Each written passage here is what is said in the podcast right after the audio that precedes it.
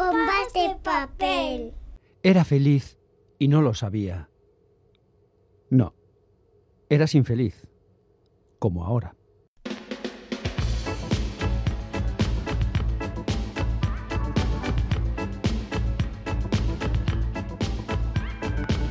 Pompas de papel. Pompas de papel al completo después de la edición de menos de media hora que tuvimos el sábado. Galder Pérez, Caixo, compañero. Caixo, Caixo, Iñaki Calvo, pues sí, pues sí. Y como ya dijimos, aquí estamos todos y todas en este programa. Fíjate, em, ya hemos pasado literatura en Sarauch, importante cita con la literatura en euskera. La Feria del Libro también en Navarra. Ajá. Iñaki. ¿Y? hasta ¿Y la hay algo que más? viene. ¿Y Ah, hay bueno, algo más? a la- a la de Madrid que está ahí también, ¿no? Hoy, edición número 81 de la Feria del Libro de Madrid, enorme en tamaño y asistencia, pues desde el viernes 27 de mayo que y fue mi hasta el, cumple. hasta el próximo 12 Que de Iñaki junio. me regaló un cómic, es que ricasco, Iñaki. Hasta el 12 de junio, eso regaichik, Galder. Hasta el 12 de junio se prevé que visiten esta Feria del Libro de Madrid. ¡Ay, Dios mío! ¡Tres millones de personas! Pero bueno, qué barbaridad, Bagdad, menudo festín para las y los amantes de la lectura. Y en la Feria del Libro de Madrid, por cierto, que tiene representación vasca, eh, por ejemplo, con Usu Alberdi, Miren Agurmeave, Isia Rozas, John Arreche o John Bilbao, entre otras. Y muchos más que seguro que se nos escapan. La Feria del Libro, buena excusa para una escapadita a Madrid. Y los libros son siempre la excusa propiciatoria de pompas de papel. El programa literario escrito y hablado cada semana por Félix Linares, Chani Rodríguez, Ane Zabala, Quique Martín, Iñaki Calvo. Roberto Mosso, Begoña Yebra, Goisal del Andabaso y Galder Pérez, que sí, que están todos en sus puestos, así que empezamos. Ay, que no me he peinado.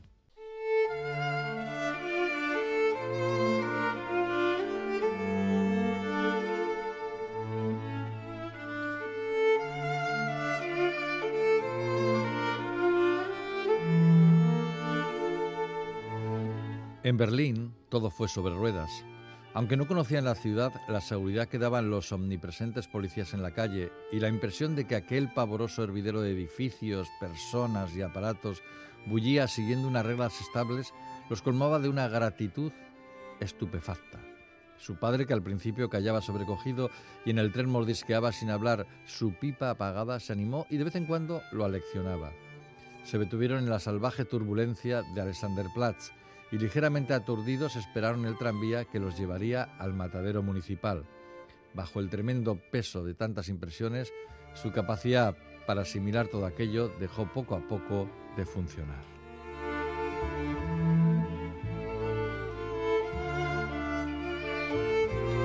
Lo que acabáis de escuchar es un pequeño trozo de una novela titulada El Matarife, que escribió hace mucho tiempo Sándor Moray y que ahora publica en castellano la editorial Salamandra.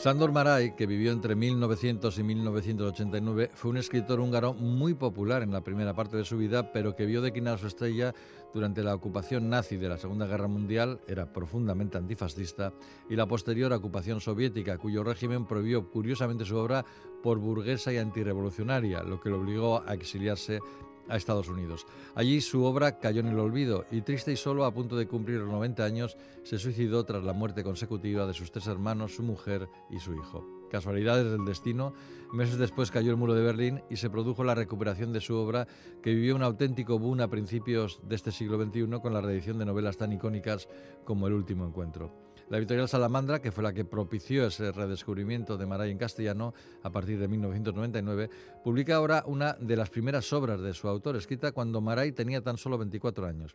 Y lo primero que sorprende de esta novela breve es la madurez de la que el escritor hacía gala, porque hay algo asombroso en el hecho de que alguien tan joven tuviera ya esa capacidad psicológica para recrear la vida de un inadaptado social que solo encuentra consuelo en el sacrificio de animales y que vivirá su momento de gloria durante la carnicería de la Primera Guerra Mundial.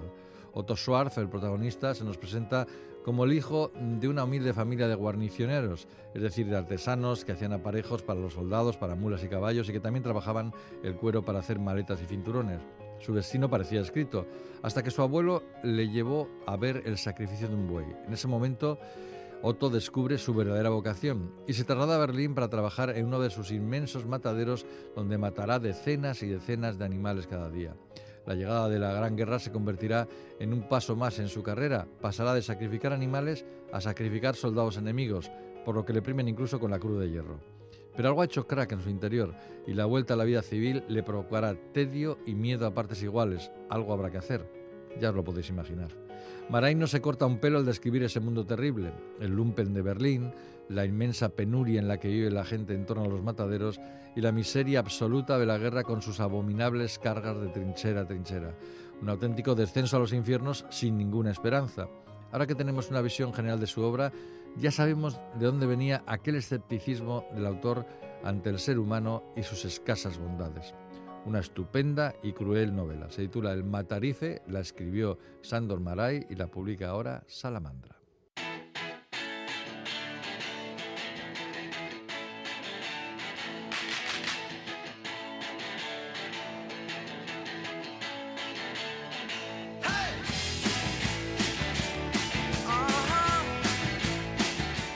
Aplausos y hey, hey, hey para dar la bienvenida a la dueña de buena parte de los libros que cada semana comentamos en Pompas de Papel. Llega la selección con eh, Chani Rodríguez. Chani, Caixo, compañera, ¿qué tal todo? Pues muy bien, Iñaki. Me alegro muchísimo y como siempre traes eh, cinco libros escogidos con mucho cuidado de las novedades que Mm. salen cada semana. Ya te costará, ya lo sé que te cuesta. Salen bastantes cositas. Salen sí. bastantes, por fortuna para los lectores y por desgracia para quien quiere elegir. Bueno, pues nosotros le ayudamos, que para eso estamos. Empezamos con una frontera, venga, de- em- descríbenosla. Sí, y empezamos eh, en casa, porque la escritora es vasca, Ajá. en concreto de Bilbao, Elena Moreno es Reder. Eh, la frontera lleva su nombre, se titula el libro que presentó esta semana en el Hotel Carton de, Bilbao, o sea, está recién Vamos, salido del horno. Calentito. Lo publica Grijalbo. Y bueno, ¿qué cuenta? Desde finales del siglo XIX y hasta los años 50 del siglo pasado, las jóvenes más humildes de los valles del Pirineo Navarro y Aragonés cruzaban a pie las montañas para trabajar en las fábricas de alpargatas del lado francés. Le sonará a, a bastante gente, pienso, el planteamiento. Esto es emigración suave, ¿no? Mm. Como las golondrinas, dice, marchaban en octubre y regresaban en primavera llenas de ilusión y cargadas de telas y enseres para el ajuar que constituiría su aportación a un futuro matrimonio. Era, ya vemos, la realidad de las mujeres de aquella época. Sí, sí, hace poco más de 50 años, ¿eh? No, no nos creamos. Es lo que había. Bueno, Esperanza Yerra es bisnieta de Esperanza. Estas son las protagonistas. Una golondrina que cru- cruzó los Pirineos en 1913 y a la que la mayor contienda mundial robó su porvenir. Es nieta de Esperanza, conocida como Perla, que no tuvo padre ni marido por el cruel destino de la guerra civil. Y es hija de Espe, una mujer que se tragó sus penas y a la que la historia dejó sin aire. Es el fruto de la frontera entre dos países que se alejan y se acercan cuando sus pobladores se enamoran. O sea, Qué una novela romántica. qué bonito, por favor. Esta novela hay que leerla. Y la siguiente, pues me temo que también, ¿no? La siguiente, Bueno, me temo, creo que también. La siguiente tiene un tono radicalmente distinto.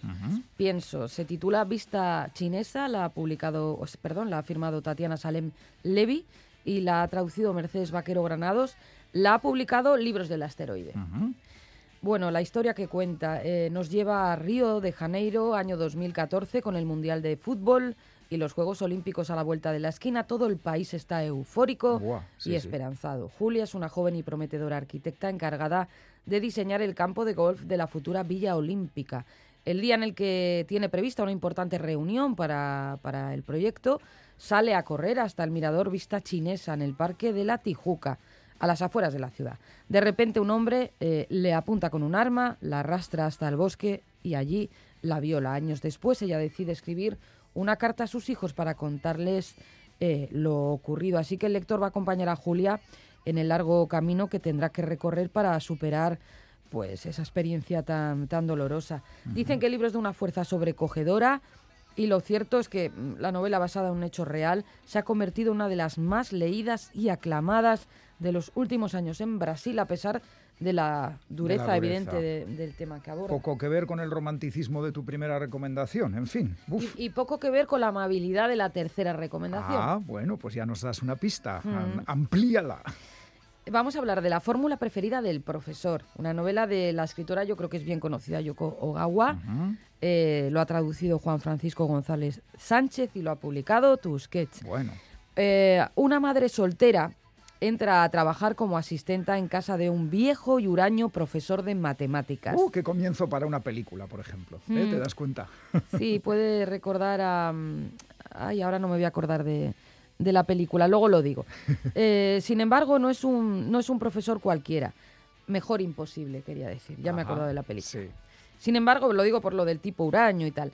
Eh, como decía, no es un profesor cualquiera. Antaño fue re- un reconocido matemático, pero tras un trágico accidente solo recuerda lo ocurrido en los últimos 80 minutos. Uf, Aunque siguen apasionándole los números y la resolución de problemas matemáticos, debe apuntar las cosas importantes en post-it para repasarlas todos los días, incluida la identidad de quienes lo rodean, una situación que lo vuelve muy vulnerable, lógicamente. Sin embargo, el profesor irá aceptando en su vida la irrupción de la asistenta y de su hijo Ruth, de 10 años, con quien comparte una pasión, el béisbol. Poco a poco se irá fraguando entre los tres una hermosa relación fundada en el afecto y la transmisión de- del saber. Dicen que es una novela que devuelve la fe en el alma humana, o sea que ya digo, Oh. muy amable. qué bonito. Y bueno, Yoko Ogawa eh, ha ganado los más importantes premios literarios de eh, Japón, pero además, bueno, pues eh, está súper considerada en, Sí, en todo sí, el sí. mundo, aclamada por pues por The New York Times o el The Washington Post o periódicos europeos, en fin. Y por pompas de papel también, ¿eh? Y que por quede pompas de claro. papel.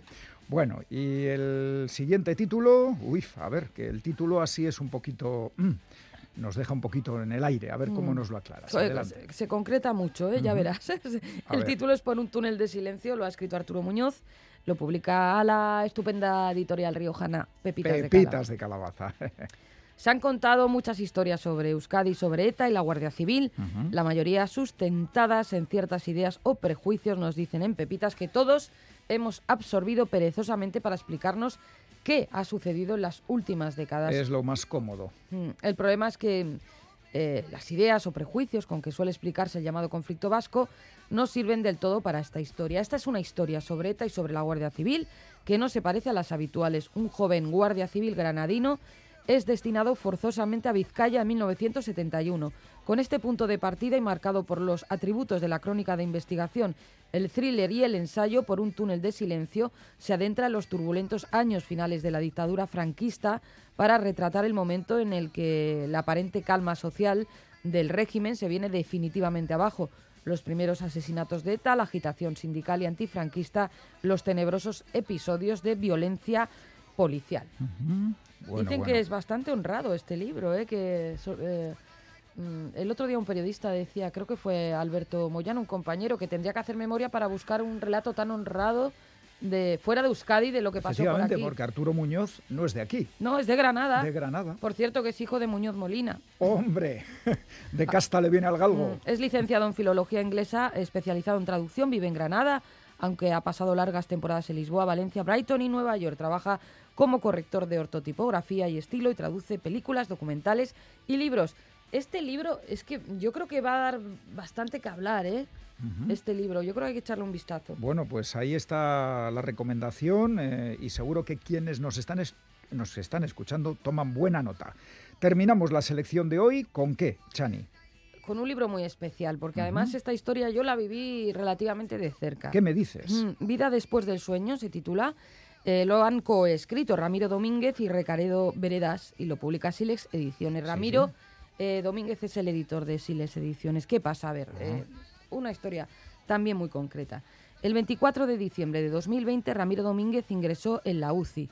Dada su gravedad fue intubado casi de inmediato. Pasó en coma forzado 14 días. En ese tiempo su cuerpo permaneció en la, en la UCI, pero su mente viajó hacia una segunda vida. Allí le ocurrieron peripecias insólitas, pero extrañamente reales. En el mundo paralelo, la comida sabía comida y sentía la brisa sobre su cara. Su despertar, o más bien su regreso y su recuperación fueron lentos. El COVID había afectado a sus pulmones, su conciencia y su movilidad. Eh, cuenta eh, Recaredo Veredas que es quien lo ha escrito, que fue a visitarlo a su casa y allí empezó a contarle dónde había estado mientras su cuerpo permanecía en la UCI. Eh, desde sus primeras palabras supo que su aventura merecía un libro. Él hablaba, Recaredo le, le daba forma literaria a sus palabras y sobre todo dice que merecía un libro para que quienes han pasado por la situación de Ramiro puedan entenderse mejor a sí mismos y hallar en estas páginas la compasión que necesitan. Es que Ramiro mm, Domínguez recuerda muy bien los sueños de, aquellos días funestos. Oh. en los que se le apareció al hermano, viajó a Sevilla, o sea, cosas muy, muy concretas. Por cierto, coincidió su ingreso con el temporal Filomena, Así que la, la, mujer, que es amiga mía, y los hijos, que también estaban con COVID, pero no tan malos, se vieron en una situación terrorífica. Vamos, uno, eh, eh, aislados. esas circunstancias en las que todo parece que se vuelve en tu eh, contra. El hombre salió adelante porque les ofrecieron un nuevo tratamiento que acaba de, salir. Si no, no sabemos. Bueno, una, historia muy interesante. Estupenda y además, como tú dices, Chani, es que conoces a las personas que lo han pasado. Sí, sé que tiene mucho interés. Qué bonito. Pues nada, esta es la selección semanal de libros y ahora, si te parece, repasamos títulos, autores y editoriales. Muy bien. Venga.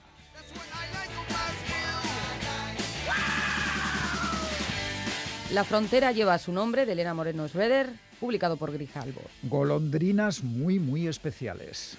Vista chinesa de Tatiana Salem Levy, publicado por Libros del Asteroide. Un caso que conmocionó el Brasil preolímpico. La fórmula preferida del profesor Yoko Ogawa, publicado por Tusquets. Joven pupila, viejo maestro, mm, suena conocido, pero seguro que tiene novedades. Por un túnel de silencio de Arturo Muñoz, edita Pepitas de Calabaza. Como diría nuestro queridísimo amigo Iván Zaldúa, eh, la cosa. La cosa. La cosa vista desde un punto lejano, pero muy sincero y muy honrado. Así parece. Vida después del sueño de Ramiro Domínguez Recaredo Veredas, publicado por Silex Ediciones. Crónica humana de un paciente COVID. Y encima Chani conoce el caso de cerca. ¿Qué más? ¿Qué más podemos decir? Pues yo creo que es que además ha sido una selección bastante variopinta, ¿eh? Sí, sí. Que nadie se queje. Eh, ¿Habéis tomado buena nota? Vale. Pues Chani vendrá luego con otro libro. Y ahora viene el cómic, así que seguid apuntando. Agur, Chani. Agur.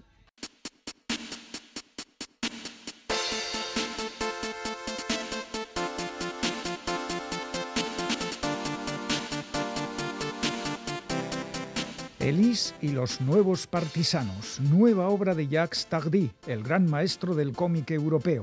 Compra obligatoria, lectura obligatoria, garantía de satisfacción.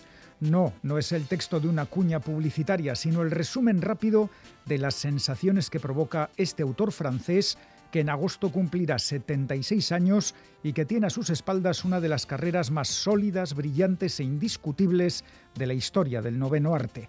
Desde sus inicios en el mundo del cómic, allá por 1969, Jacques Tardy ha ido convirtiéndose en maestro de diversos géneros, desde el folletón, con las aventuras de Adèle Blanc-Sec, hasta el policíaco, con sus adaptaciones de las novelas de Néstor Burma, el detective creado por el escritor Leo Malet. Es también el autor que mejor ha sabido narrar el horror de las trincheras en la Primera Guerra Mundial, acuñando así un potente discurso antibelicista completado con la historia de su propio padre, soldado prisionero en un campo nazi. ¿Y qué decir de su novela gráfica sobre la Comuna de París, El Grito del Pueblo, una auténtica obra maestra? Y ahora, en un mundo que trata de adaptarse a conflictos, pandemias y a lo que parece un cambio inevitable del modelo político y económico surgido de las cenizas de la Segunda Guerra Mundial, Jacques Tardy vuelve a remover conciencias y sacudir las alfombras de la memoria con un cómic monumental, Elise y los nuevos partisanos, un repaso a los años 60 y 70 del pasado siglo, cuando Francia se convirtió en epicentro europeo del movimiento revolucionario basado en el libro rojo de Mao. La Elise protagonista del cómic no es otra que Dominique Range, esposa de Jacques Tardy, y guionista de esta obra que está contada como solo puede hacerlo alguien que estuvo allí, en primera línea, y cuyo espíritu rebelde se mantiene vivo 50 años después. Elise es una joven nacida en Lyon que quiere ser cantante y se traslada a París en 1958, en medio de las protestas sociales contra la guerra en Argelia. Durante los años 60, época de gran conflictividad, Elise sigue intentando hacer carrera en la música, consigue grabar su primer disco en 1968, pero las famosas protestas del mes de mayo le hacen ver el mundo de otra forma y nace la Elise militante, miembro del grupo maoísta Izquierda Proletaria. La joven cantante actúa ante los obreros en huelga de las fábricas y compone la canción Somos los nuevos partisanos, todo un himno en aquella época. Tras sufrir graves quemaduras por la explosión de materiales para fabricar cócteles Molotov y pasar varios años viviendo en la clandestinidad, Elise abandona el activismo en 1977, graba algún disco más y se convierte en pareja de un dibujante. Ella es Dominique Grange y él Jacques Tardy. Los dos mantienen su militancia a favor de los derechos humanos y la justicia social, y ambos son los autores de Elise y los nuevos partisanos, un cómic absolutamente imprescindible publicado en castellano por Salamandra Graphic. No os lo perdáis.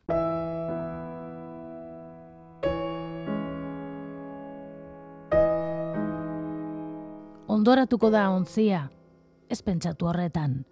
Lehenago edo geroago helduko da ondarrera, joko du arkaitza edo besarkatuko itxasertza. Ez dakigu non, ez dakigu noiz, horixe du geure alde. Denboraren diastolean upelaro beteek dantza bat bezala dute zeharkatzen gure gorputze peletan pizten den sutaldia nork eskatuko dio aizeari, nork itsasoari izateko, jasoko du norbaitek gure errautsa.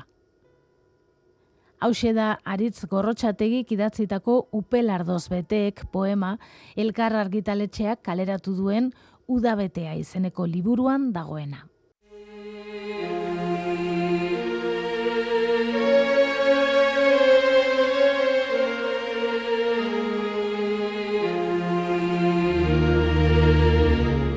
Hace 800 años Europa era un hervidero de guerras tanto territoriales como de religión. La Iglesia de Roma, que puso en marcha las cruzadas para recuperar los feudos cristianos en Tierra Santa, dedicó la otra parte de su gran fuerza e influencia a combatir y aniquilar las herejías y los herejes.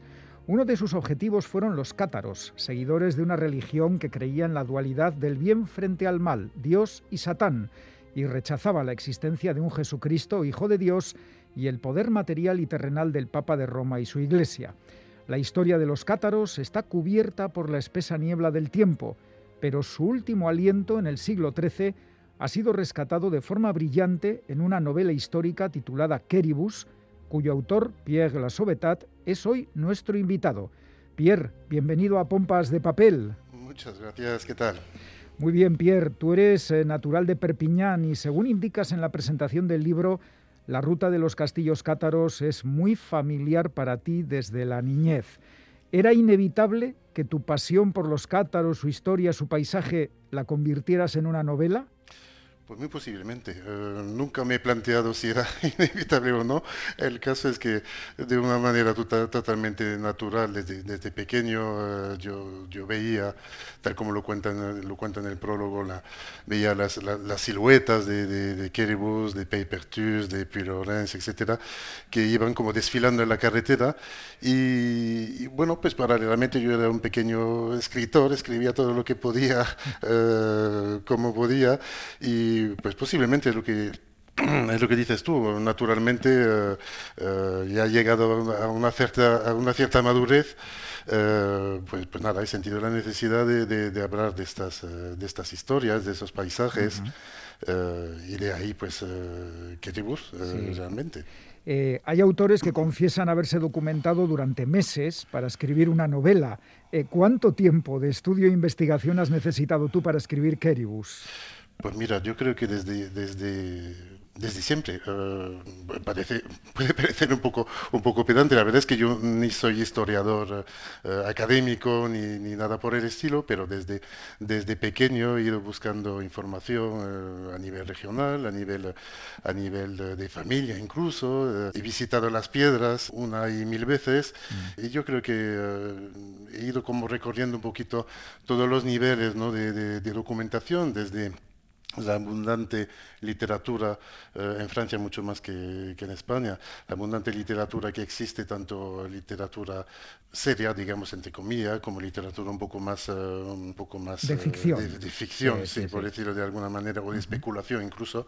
Y bueno, todo esto, todos estos libros han ido pasando por, por mis manos y, bueno, pues ya, ya, me he ido haciendo mm, una idea y luego de estas ideas han nacido pues estos, estos personajes y... Y esta novela, ¿verdad? Y Oye, Keribus, además del título de la novela, es el nombre de uno de los castillos de la ruta cátara. Es un auténtico nido de águilas a, a casi 800 metros de altura, último reducto de los cátaros. Tú lo conoces, has estado allí. ¿Qué se siente? ¿Qué impresión produce? Pues mira, yo he intentado eh, contar lo que se siente, o por lo menos lo que yo siento en las primeras páginas de la novela, cuando mi personaje principal, Père de Lisiac, llega arriba de, esta montaña y se encuentra con un lado la, silueta del castrum eh, de Queribus. Es, es, evidente que eh, no hay que olvidar que hablamos del Queribus de hace 800 años, que no era el castillo que conocemos eh, ahora mismo, pero que también tenía que ser muy impresionante. Y por otro lado se encuentra con todos estos paisajes eh, del, del Fenoyedes, del Termenés, de los, eh, de los Pirineos, con el Canigó en, en, el último plano, todo esto bañado con el sol y con el viento, con la famosa tramontana, esta que vuelve, vuelve loco a mucha gente, pues, pues, pues, ya puedes imaginar, esto es lo, lo, que sientes yo creo que es más fácil describirlo, mm, describir la imagen que describir la sensación, ¿no? Realmente.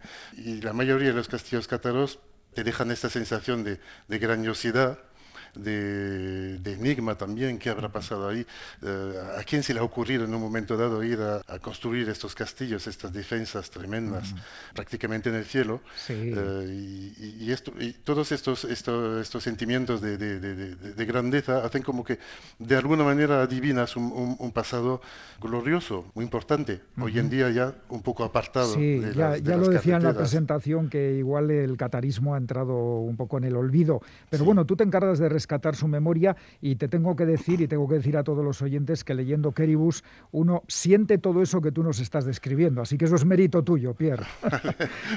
bueno, vamos, vamos con la novela que tiene el esquema de un narrador que va contando la historia de la que él mismo es protagonista, ¿verdad? El joven escriba Pegué de Lisiac, que recibe el encargo de redactar y ocultar una crónica que recopile las enseñanzas de la iglesia cátara.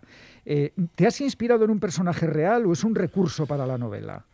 Pues esto, es, esto es, eso es un poco complicado. Yo creo que prácticamente todos los personajes que aparecen en, la novela son personajes históricos. Sí, lo sé, lo sé. Hasta he mirado el libro a ver si coincidía con, con los nombres y la época. Sí, muy bien. Eh, en el caso de Père de Lisiac, eh, existió un notario en la ciudad de Pamiers, de donde es originario mi, personaje.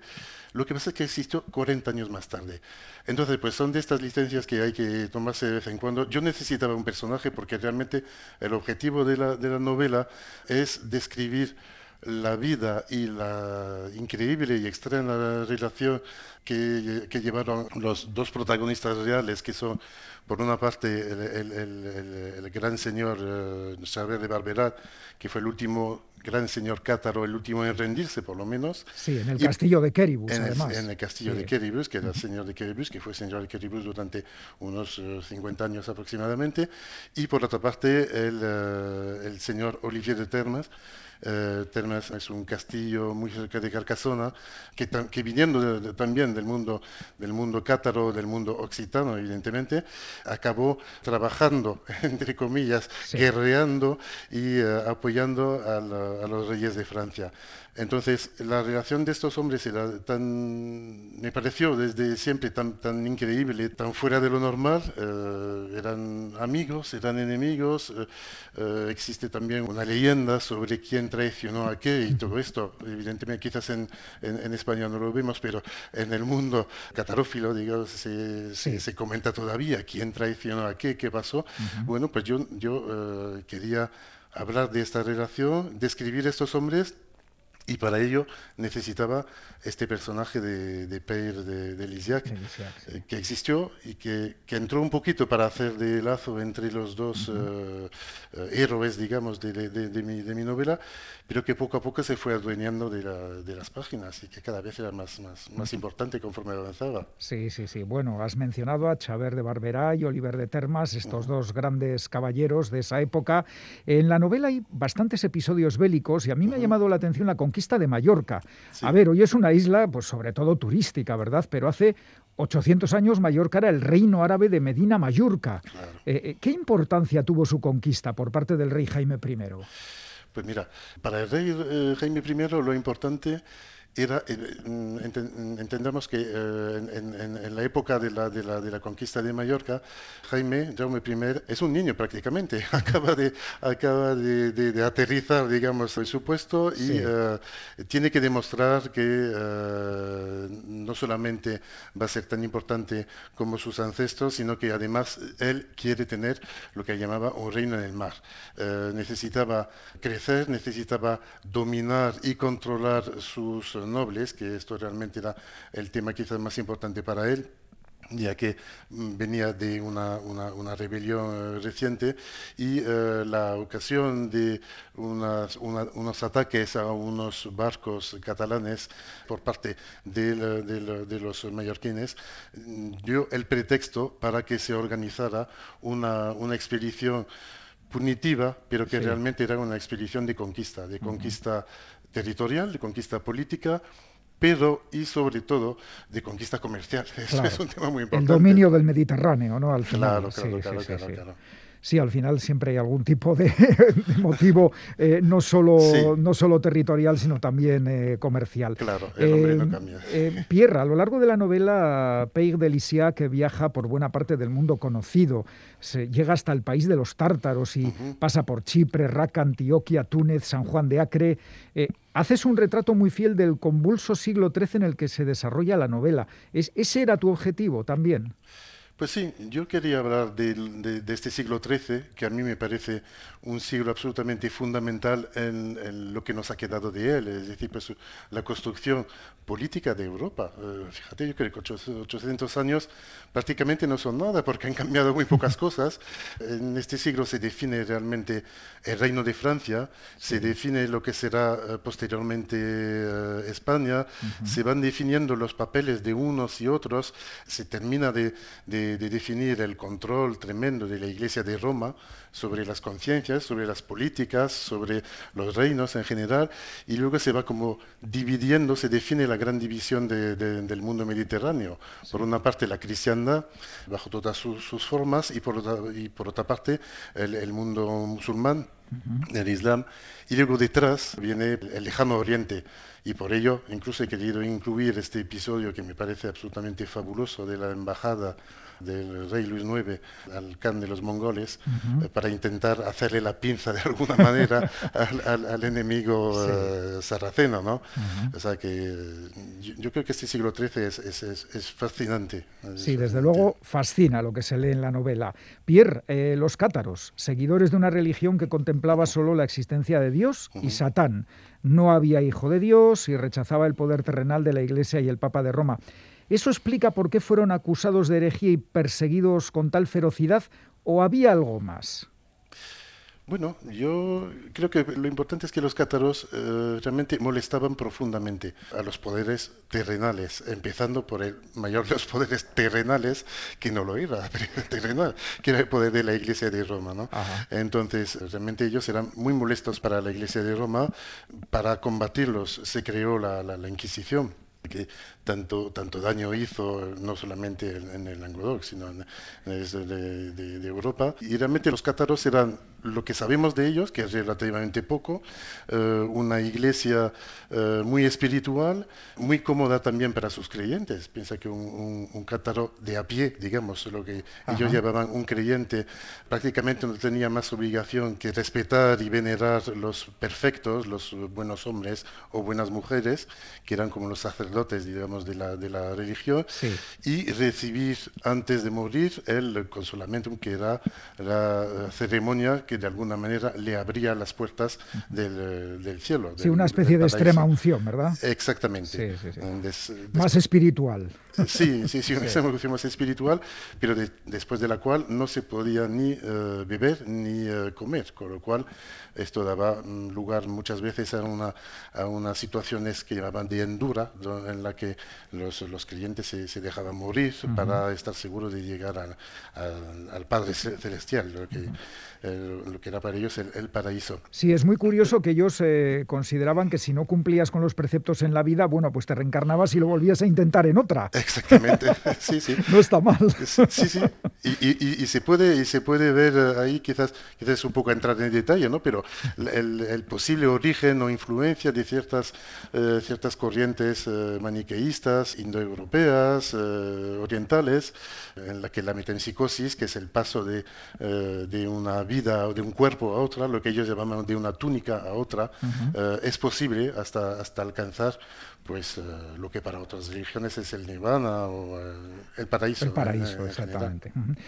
bueno, vamos a ir terminando ya, Pierre, qué pena no tener más tiempo, pero no podemos eh, dejar de decir que Peire de Lisiac cumple hasta el último momento de su vida con la misión de proteger el legado de los cátaros.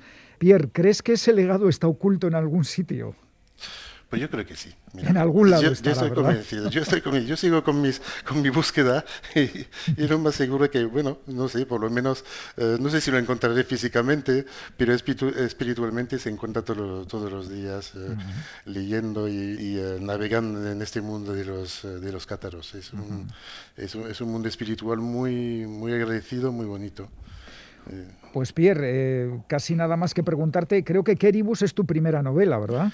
Es mi primera novela y por cierto aprovecho para, para tu amabilidad eh, para, para, para anunciarte que eh, saldrá en Francia ah.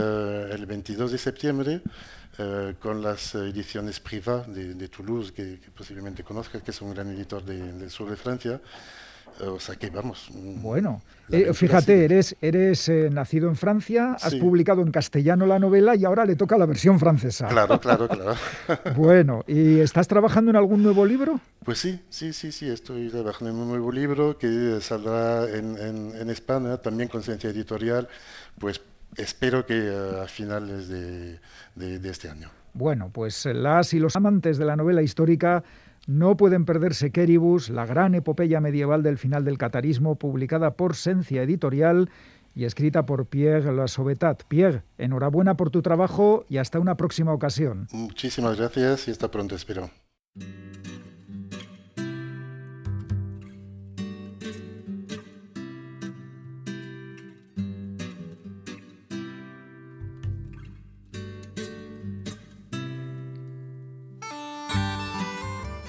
Ez da munduan beste pertsona bat egongo berak adina erakusketa ikusi duenik. Ez behintzat hainbestetan errepikatu duenik. Inon diren arraroenak eta denetik modernoenak ikusi ditu azken urteetan. Artefakturik baliotsuenen eta bitxienen artean pasatu du mopa eta lanbasa eta begia egiten joan zaio arteari.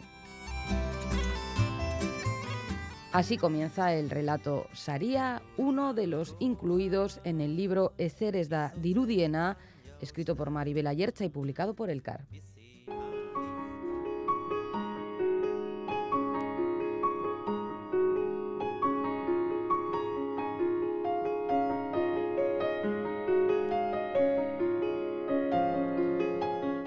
Inaudita exposición que muestra la oreja, más bien una reproducción de la misma que se cortó Vincent Van Gogh, una joven que por amor acaba metida en un perseguido grupo de grafiteros, un vigilante de seguridad convencido de que con alguno de los 40 nacimientos del niño Jesús, que llegados de distintas partes del mundo a la sala en la que trabaja, han llegado también dos tarántulas que solo él ve, Dos jóvenes que una noche se quedan atrapados en el museo, en un museo de Bellas Artes, y que presencian el robo de un cuadro, un nieto que visita a su abuelo en el hospital y que cree que en lugar de en coma, su haitite se ha quedado extasiado ante un lienzo, el jardinero de una pinacoteca que decide robar un grabado para salvar la vida de su perro, una mujer de la limpieza de un museo de arte moderno que decide convertirse en artista para pagar las carreras de sus hijos, un joven a quien se le concede una beca para trabajar en el estudio de un célebre escultor.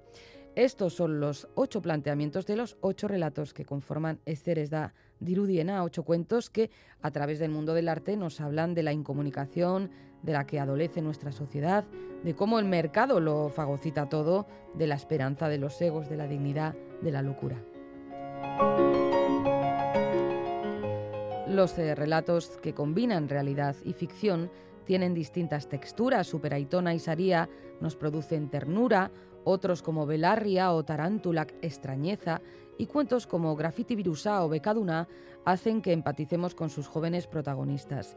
Los personajes son muy diversos, pero curiosamente no son artistas, aunque hay muchas referencias al mundo del arte, no son artistas, decía, quienes soportan el mayor peso de las historias, sino otro tipo de personas vinculadas a los museos y a la creación como vigilantes de seguridad, jardineros, personal de limpieza, estudiantes o becarios.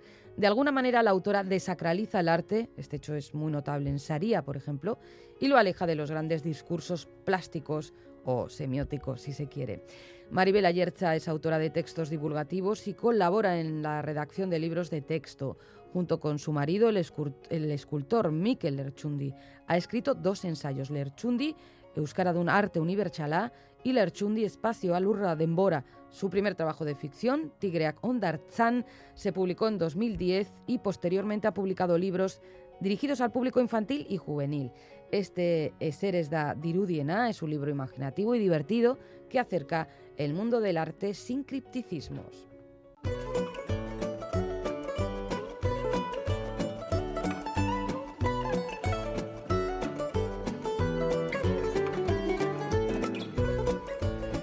Llega el concurso de pompas de papel. Vamos a recordar las respuestas al enigma que nos planteó Bego Yebra los pasados 7 y 8 de mayo. Son estas. Título del libro Golpe de karate. Autora Dorte Nors. Ya sabéis que aquí podemos plantear el título más complicado, que siempre hay gente que nos acierta la respuesta. Fin audiencia. Y que además nos comenta cositas añadidas. Venga, venga, vamos a leer vamos a hacer una selección de correos. Cositas. Pues mira, vamos a empezar con una postal. Ah, hombre, por Una postal. Que por cierto, ya siento decirlo, pero no sabemos de quién es. A ver, pero a ver, enséñamela. Toma, toma. Toma. ¡Ay, qué bonita! Es muy bonita. Uy, y además es, de Picasso, alguien, ¿no? Eh, sí, es de alguien que se ha hecho una escapadita por Madrid. Qué casualidad. Ah, podría haber sido Málaga también. a ver, bueno, ¿Eh? la, sí. Ah, ¿la, lees tú? O la, ah. eh, que lee tú si quieres. Di lo que pone esa postal. Caixo Pompas aunque ya no participé en el concurso, pero volveré, aunque ya no participe en el concurso, pero volveré, no os he dejado de escuchar. Uy, qué bonito. Y como Oh. veo que echáis de menos las postales, aquí va un testimonio de mi mini escapada a Madrid. ¿Ves? Un musu. Laura. ¿Laura pone? Pone Laura, No Iñaki. sé, yo no lo he entendido. Y he mirado, he Pone mirado. Laura. eh, que no- es, ah, que es del Reina Sofía. Claro, Claro, claro, claro. Pues si es. Laura, es que ricasco Laura. Laura, y- Laura, Laura, pone. Vale, venga, sí. pone Laura. El Calder lo ha visto mucho mejor que yo. Yo soy bueno leyendo Bueno, firmas. ya sí. habéis Bueno, visto- hombre, he leído la tuya mucho para falsificar. Ahora por eso me estoy haciendo el chalet. Eh, sí. Hay estos que es que están recién cumplidos los años, eh, se vienen muy arriba. Demasiado, sí. Por eso somos pequeños. Bueno, dale, dale, dale. Venga, seguimos con otros oyentes. Eh, nos dice Lourdes desde Azcoitia. Caiso, la respuesta de esta semana, eh, que me ha costado encontrarla, es la danesa Dorte Nors y su golpe de karate. Deciros que he leído la novela de Arancha Urreta Vizcaya, Azkenechea. En ella nos relata los esfuerzos no económicos que hace su protagonista para comprar su última casa. Nos relatará algunos momentos de la vida de este personaje, su historia, amistades, vida en París, Buenos Aires y vuelta en Daya a descansar. Vamos encontrando una protagonista interesante y decidida. Oh, Eso bueno. nos comenta Lourdes. Lectura pendiente. Y Marian de Donostia. Hola, ¿cómo estáis? Muy bien, Marian. Es que ricasco. es que ricasco, Marian. Aquí deshojando margaritas para acertar con vuestras pistas. Hoy os presento a Dorte Nors, escritora danesa 1970 y que en, dis- en 2013 un cuento suyo fue el primero de un escritor danés en el New Yorker. No está mal. En su obra Golpe de Karate nos presenta un mundo inquietante poblado por personajes desconectados de la realidad que tratan de salir de su aislamiento. buena suerte y cuidaros. Hola, Marian es Marian Carasa, que este sábado ha sido su cumpleaños, es decir, un día después O sea, el tú. 28 de mayo. Bueno, pues Eso es. Géminis, Marian, te voy a decir, la gente más decente. Y casualidad a amorosa. Marian, la semana pasada le tocó lote de libros, o sea que tuvo regalo Oh, adelantado. Vale, qué bueno.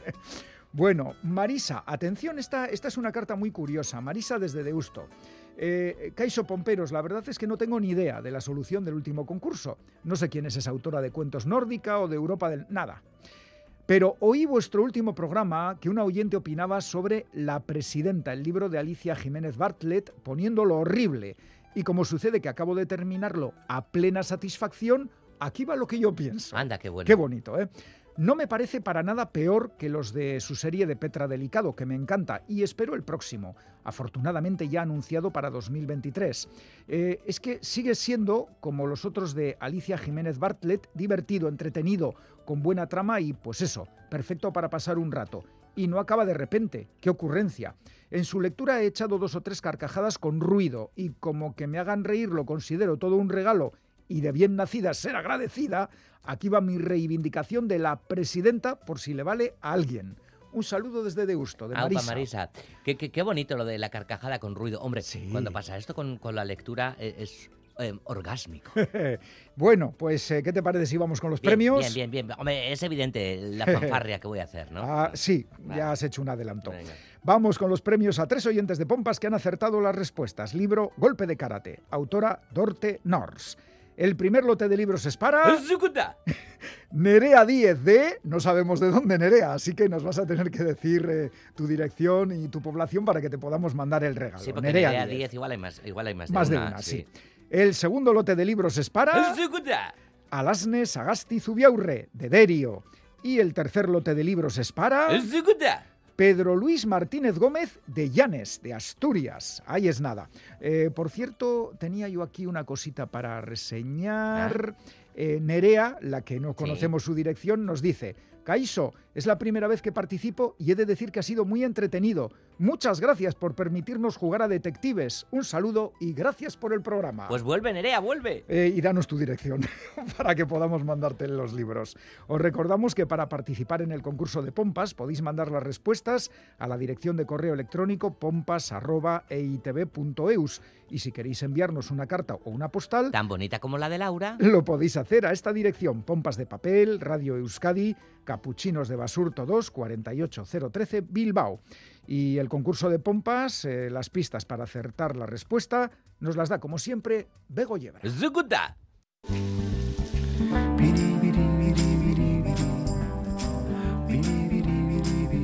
Hola pomperos, pomperas. Se acaba mayo, tan florido él, y se acaba sin juegos florales, pomperos. En fin, otro año será. Yo seguiré insistiendo. Creo que será determinante para la creación en Euskal Herria construir este nuevo espacio lleno de luz, talento. Vale, vale, que voy con las pistas. ¿Quién lo diría? Esta es la historia de un hombre que miró a la humanidad desde un microscopio y la verdad es que nos encontró bastante feitos, mientras él era todo luz y flores, aunque también muy capaz de encontrar nuestras sombras.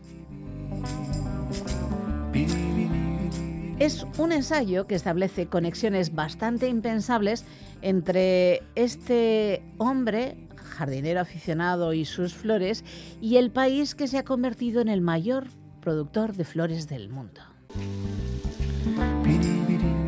La autora, que es una autora, tuvo su mayor éxito con un texto que habla del mansplaining. Y la pista definitiva.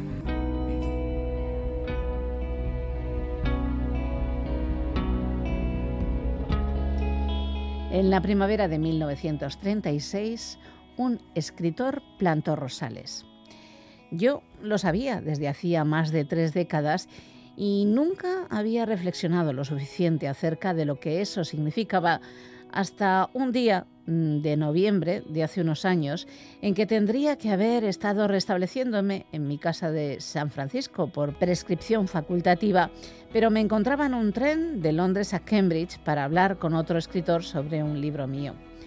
Era el 2 de noviembre, fecha en la que se celebra el Día de los Muertos en el lugar donde vivo.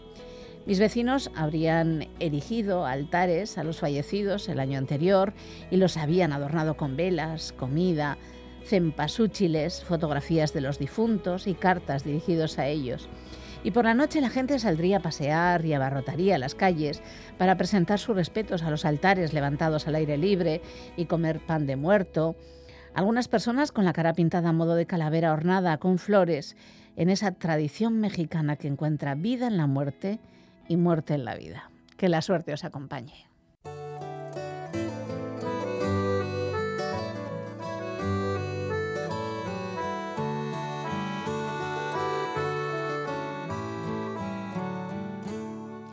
Txikitako ametzak. Amets txikietan sinesten dut. Txikitako, Txikitako amets, txikietan. txikietan. Egi txikietan. Egi txikietan sinesten dut. Txikitako egi txikietan. Egi txikietan. Ilusio txikietan sinesten dut. Post txikietan. Post txikietan. Ideia txikietan. Asmo txikietan.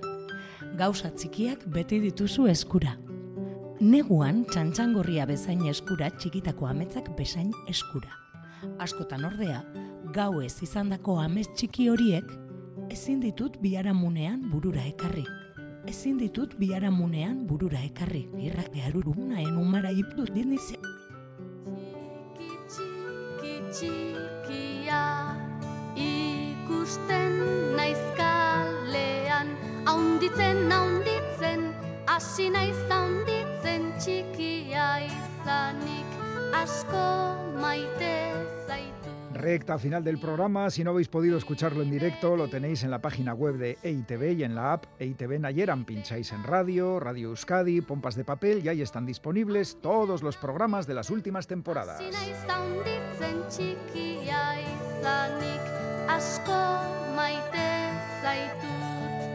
Con Anne Zabala recitando un poema de Anchón Cazabón y la canción Chiqui Chiquía de Shitula Mirula termina hoy Pompas de Papel. ¡Ay!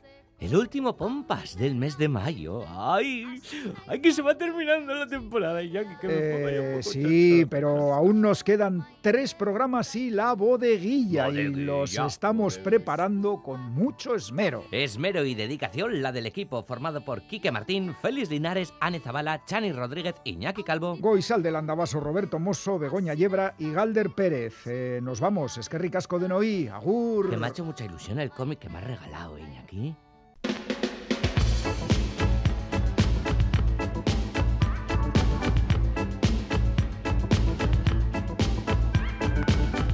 Pompas de papel.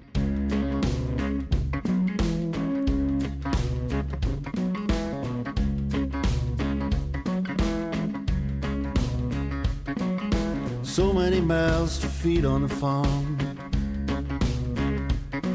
Her son, who was second to the last one born. His mama ran away and his daddy beat him back. Wild, good love he never had. He had a left like Henry's hammer, a right like Benny Bammer. Rode with the muggers in the dark and red, and all of them sluggers went down like lead.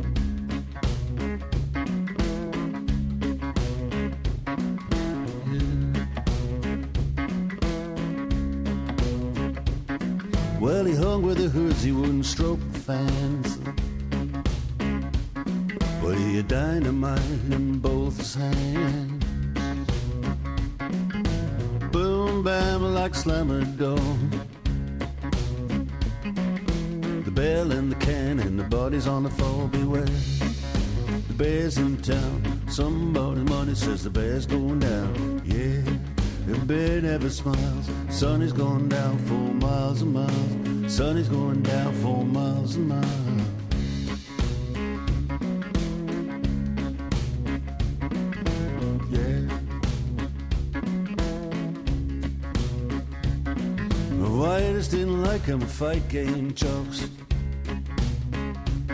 With his low life backers in his hands like rocks. He didn't want to have a bogeyman. They didn't like him and he didn't like them. black Cadillac, alligator boots, money in the pockets of his sharkskin suits. Some say the bed took a flop. Couldn't believe it when they saw him drop. He had a left like Henry Samo, a right like Betty Bamberland. Rode with the muggers in the dark and dread, and all them sluggers went down like lead.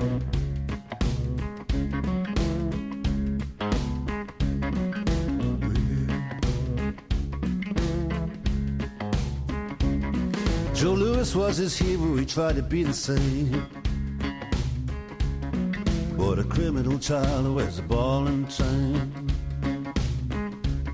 So civil rights people didn't want him on his throne.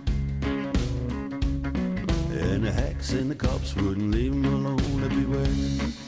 The bear's in town, somebody's money says the bear's going down. Yeah, the bear never smiled. Sun is going down for miles and miles. Sun is going down for miles and miles.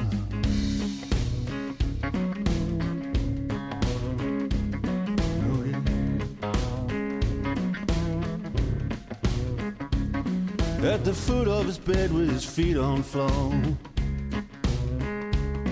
There's dope in his veins and a pistol on the drawer.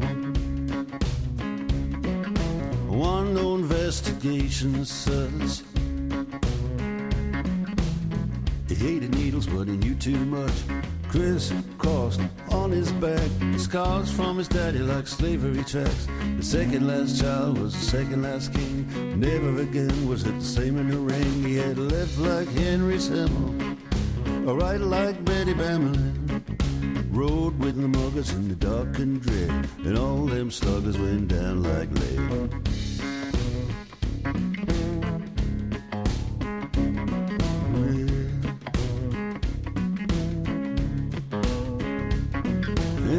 Could be sure about the day he was born. A motherless child set to working on the farm. And they never could be sure about the day he died. The bear was the king they cast aside. Beware. The bear's in town. Somebody's money says the bear's going down. Yeah. The bear never smiles. Sun is going down for miles and miles. Sun is going down for miles and miles.